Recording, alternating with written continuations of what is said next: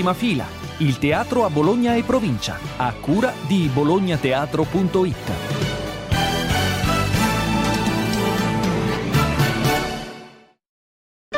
Prima fila, calendario degli spettacoli. Ben ritrovati da Carlo Magistretti. Al Teatro Arena del Sole dal 7 al 17 dicembre Le Fleur, atto performativo per corpi reali, produzione di balletto civile.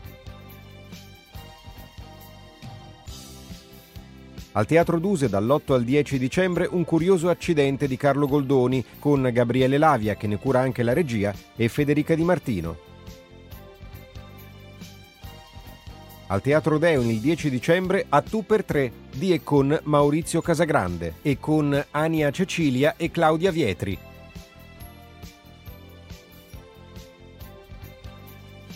Al Teatro Europa Auditorium il 14 dicembre Panariello vs Masini, lo strano incontro a teatro di e con Giorgio Panariello e Marco Masini. Prima fila, Magazine. E ora andiamo al Teatro Consorziale di Budrio, domenica 10 dicembre alle 18 c'è lo spettacolo intitolato Tutto attaccato Non hanno un amico di e con Luca Bizzarri. Luca, benvenuto. Buongiorno, benvenuti. Non hanno un amico è il titolo anche di un podcast che tu fai da un po' di tempo e che è relativo a un tema che hai già trattato, sempre con un po' di ironia come è normale che sia per te, che riguarda i politici e la comunicazione, diciamo 2.0 per spiegare, insomma, per eh, diciamo, eh, indirizzarci verso, verso, quello che sono i social? Beh sì, insomma, io, a me piace, mi diverte guardare come i nostri rappresentanti politici usano la comunicazione, eh, anche perché in generale la usano abbastanza male, quindi danno un sacco di spunti a noi che facciamo, che tentiamo di far ridere, eh, ci danno un sacco di spunti per poterli prendere in giro. Eh, in questo caso, nello spettacolo teatrale, da questo, ma poi ogni volta che prendi in giro qualcuno, in fondo stai prendendo in giro te stesso, per cui parto da me, dalle, dal, dal, dal mio cattivo uso della comunicazione per poi parlare.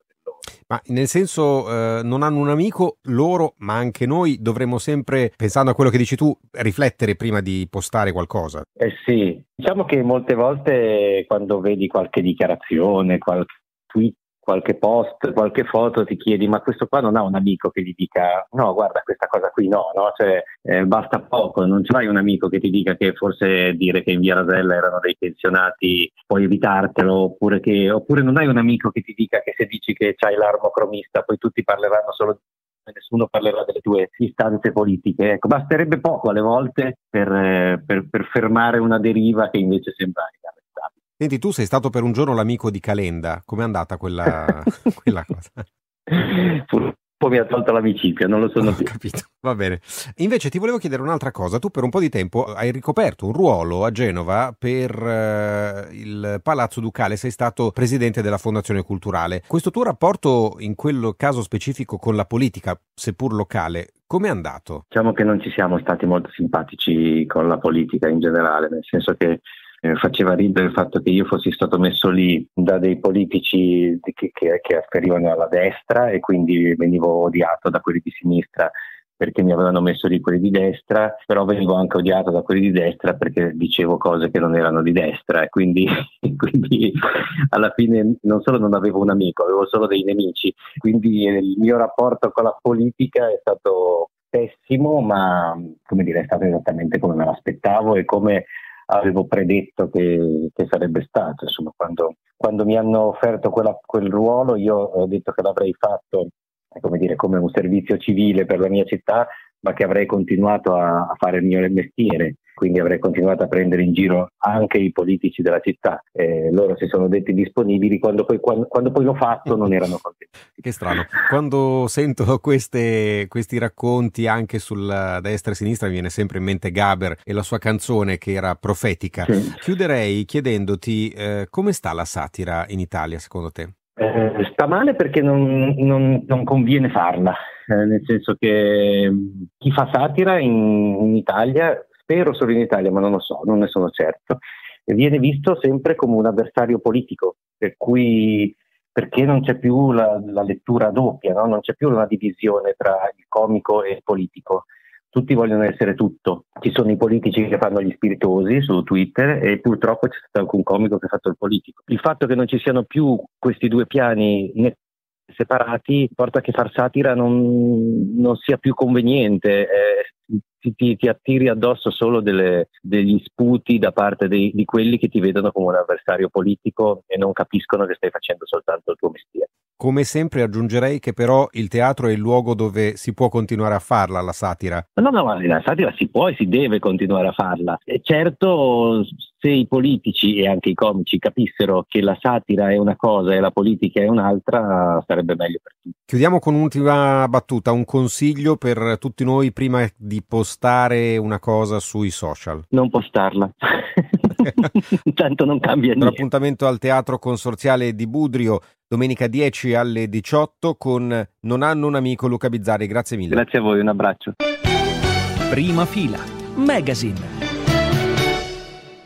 Adesso andiamo al Teatro Deon di Bologna il 14 dicembre alle ore 21, data unica, one shot per questo spettacolo che arriva dall'Inghilterra ed è molto interessante. Si intitola il seno, il senno, c'è una N tra parentesi, la protagonista sul palco è Lucia Mascino. Lucia, benvenuta. Grazie, grazie, è sempre bello sentire le presentazioni, soprattutto è arrivato dall'Inghilterra. Mi sono immaginato arrivare dall'Inghilterra, ma in effetti è vero, cioè il testo è stato fatto solo in Inghilterra al Festival di Edimburgo dall'autrice attrice che si chiama Monica Dolan, fantastica attrice inglese, come solo gli inglesi sanno essere meravigliosamente bravi, e ha scritto questo testo che mi ha folgorato. L'ho letto l'anno scorso e ho proprio detto testuali parole, mettiamolo in scena immediatamente. Poi ovviamente l'immediatamente ha ha un tempo e quindi eccoci qua che finalmente una settimana fa abbiamo dato e arriviamo a Bologna al Teatro Deon dove sono stata a marzo di quest'anno con un altro testo che era Smadimento ma adesso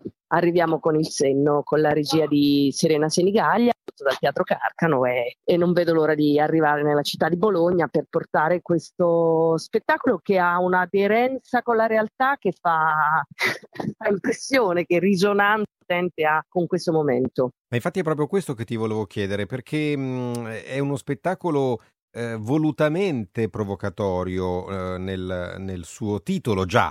Sì, eh, il titolo originale era un gioco di parole tra la bestia e il torace, questo è stato tradotto nel modo migliore secondo me possibile, è provocatorio nel senso che quella storia che si racconta, io sono una psicoterapeuta che ha in cura una madre che ha compiuto un, co- ha compiuto un gesto diciamo tra virgolette, eh, spinto, indotto da tutta una serie di meccanismi sociali per cui si arriva a fare cose che uno non ha una valutazione del tutto cosciente, almeno questo è un po' conto complesso che si fa e io ho in cura questa donna perché devo consegnare una relazione al tribunale penale.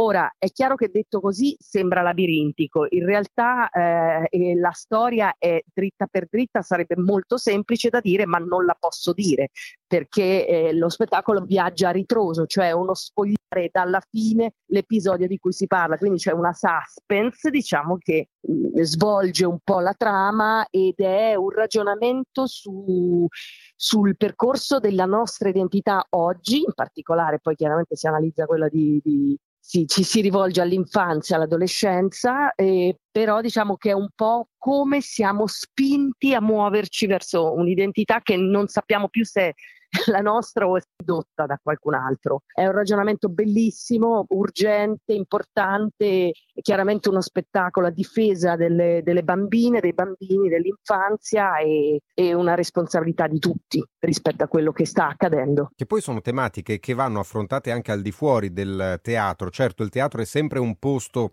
dove si invita no? anche a riflettere attraverso eh, la messa in scena, però eh, sono tematiche sì. e ho l'impressione che in questi ultimi anni, eh, ultimi lunghi anni direi, eh, c'è una certa ritrosia a parlare serenamente di alcuni argomenti eh, perché c'è una certa pruderia, c'è una certa... no? Sì, sì, pro... allora il, il, dibattito che si fa nello spettacolo, ovviamente lo spettacolo è uno spettacolo, quindi è un testo teatrale e ovviamente non è un, dire, un saggio. E io penso sempre che il teatro in questo sia potentissimo perché è chiaro che se noi ci mettiamo a puntare un dito sul bene e il male, questa cosa eh, sa proprio di un po' di atteggiamento moralistico. Invece la cosa potente dello spettacolo è che l'arte in generale parla in un altro linguaggio, arriva all'inconscio come la musica, no? quindi arriva in una maniera che forse ti fa fare un ragionamento ancora più profondo e, e, e questo è importante. Questa è una delle strade possibili per dialogare, per parlare di questi temi che sono la sessualizzazione dell'infanzia, la manipolazione dell'identità, la responsabilità sociale di tutto quello che sta accadendo.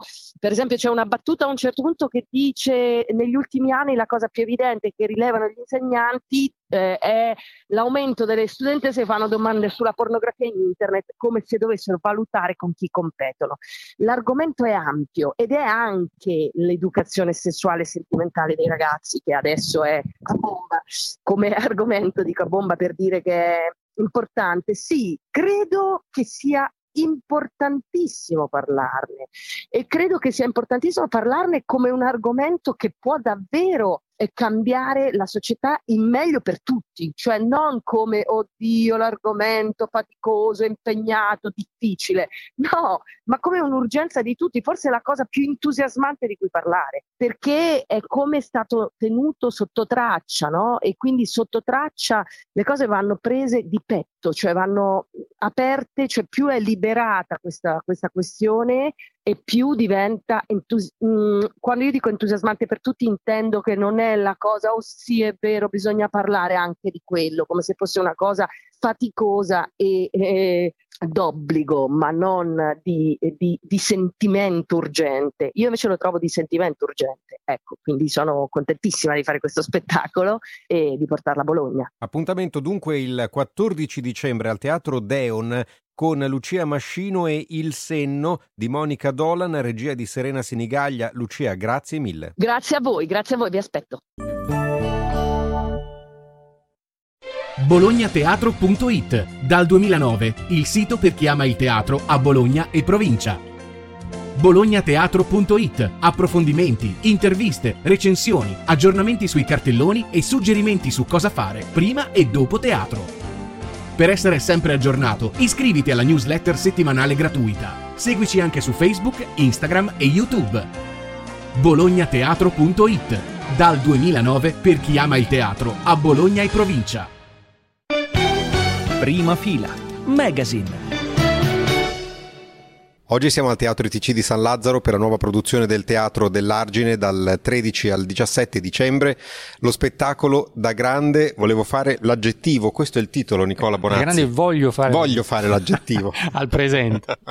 allora, raccontaci, raccontaci di questo spettacolo. Ah, ma al presente perché in realtà ehm, il protagonista dello spettacolo lo troviamo in varie età della sua vita e, e lo troviamo anche da bambino, insomma. Mm, allora, diciamo subito il protagonista è Andrea Sant'Anastaso, tu con lui hai curato eh, la scrittura e la regia dello spettacolo. Sì, allora, ehm, questa è la, è la, terza collaborazione che abbiamo insieme, avevamo debuttato con uno spe- insieme, diciamo, con uno spettacolo su Andrea Pazienza, poi abbiamo fatto uno spettacolo dedicato a Pertini e, e ehm, avevamo deciso di fare una terza cosa insieme, ma non riuscivamo a capire esattamente cosa fare, diciamo. Eh, a un certo punto volevamo lavorare su Fellini, però ci sembrava poco interessante nuovamente lavorare su una biografia, insomma. E, in realtà lavoriamo su una biografia, eh, ma, ma la biografia è in qualche modo anche dell'attore in scena, cioè quindi c'è la biografia di Andrea Santonastaso, c'è una storia familiare che è la storia di Andrea Santonastaso e, e, e c'è sullo sfondo, ma sempre presente, la figura di Federico Fellini, eh, in particolare di Amarcord e giustamente perché Amarcord è una storia familiare da un certo punto di vista e quindi in qualche modo tutto questo entra. Tutte le cose si mescolano insieme. Io eh, ho, ho, assillato Andrea eh, nel tentativo di farmi raccontare eh, tutta una serie di aneddoti e di storie per l'appunto che sono sue e della sua famiglia. E poi mi sono chiuso in casa a scrivere eh, in agosto, anzi, quindi, eh, e dopo sono andato a lui, ho dato questa cosa nella quale eh, lui si è riconosciuto per fortuna, diciamo. E, e adesso stiamo tentando di ultimare le prove per arrivare pronti al 13. Ecco. Allora, eh, parlando di ricordi, appunto, sono i ricordi dicevi, di Andrea Sant'Anastaso, che ricordiamo è un attore eh, di Bologna e fa parte di una famiglia in cui la recitazione, l'arte è eh, costante, insomma lui è nato e cresciuto in mezzo a degli artisti. Ehm, dunque, quello che ti volevo chiedere è tu personalmente nell'ascoltare e trascrivere in eh, forma teatrale i ricordi di Andrea, um, hai riconosciuto, ritrovato delle cose invece che ti appartengono? Vabbè, voi vi conoscete da molto tempo naturalmente. Sì, ho, ho, ho sicuramente trovato le cose che mi appartengono quando uno scrive o crea in qualche modo. Ehm, inventa sempre e, e, anche per questo c'è Fellini dietro. Eh, è, per me è fondamentale dire perché è, è l'attività che eh, prediligo che ehm, ogni spettacolo ha sempre una costruzione drammaturgica. Eh, lo dico perché eh, quando, eh, soprattutto negli spettacoli dove eh, l'attore racconta delle storie che in qualche modo gli appartengono, che siano propri o anche eh, insomma, che ha raccolto, eh, per il pubblico diventa sempre difficile distinguere realtà e finzione, no? come se chi è in scena è depositario di quella storia, personale oppure no, ma in quanto depositario eh, come dire, è come se la stesse dicendo eh, iket nunc ora in quel momento. Eh, e invece, insomma, ci, ci tengo eh, sempre a ricordare che uno spettacolo è fatto di tante cose ed è fatto prima di tutto eh, di, di, una costruzione drammaturgica, lo dico perché insomma voglio portare il vessillo della drammaturgia e della scrittura e, e esibirlo insomma in qualche modo e, e quindi ehm, non è tutto vero, naturalmente, come sempre è laddove c'è una eh, dinamica di carattere creativo, teatrale o meno che sia, insomma. Eh, però facciamo finta che sia tutto vero. È, è, verosimile. È, è verosimile, in larga parte è vero, ma non necessariamente tutto è vero, perché eh, del resto era quello che diceva Fellini e lo diciamo anche nello spettacolo. Eh, tu, tutto si immagina, ecco, non, non c'è niente di vero se non l'immaginazione, insomma. Fellini è un po' anche uno dei tuoi eh, numi tutelari. Insomma, eh. sì, eh, mi vergogno molto, ad, a, insomma, eh, però sì, cioè nel senso che eh, mm, tutto quello che vedo di Fellini da sempre, che rivedo mm, e ho rivisto mille volte, mi lascia a bocca aperta perché è un territorio altro. Allora appuntamento al Teatro ITC di San Lazzaro dal 13 al 17 dicembre con Da grande voglio fare l'aggettivo. eh, testo di Nicola Bonazzi, regia anche tua e sul palco c'è Andrea Sant'Anastaso. Grazie Nicola. Grazie, grazie a te, a tutti.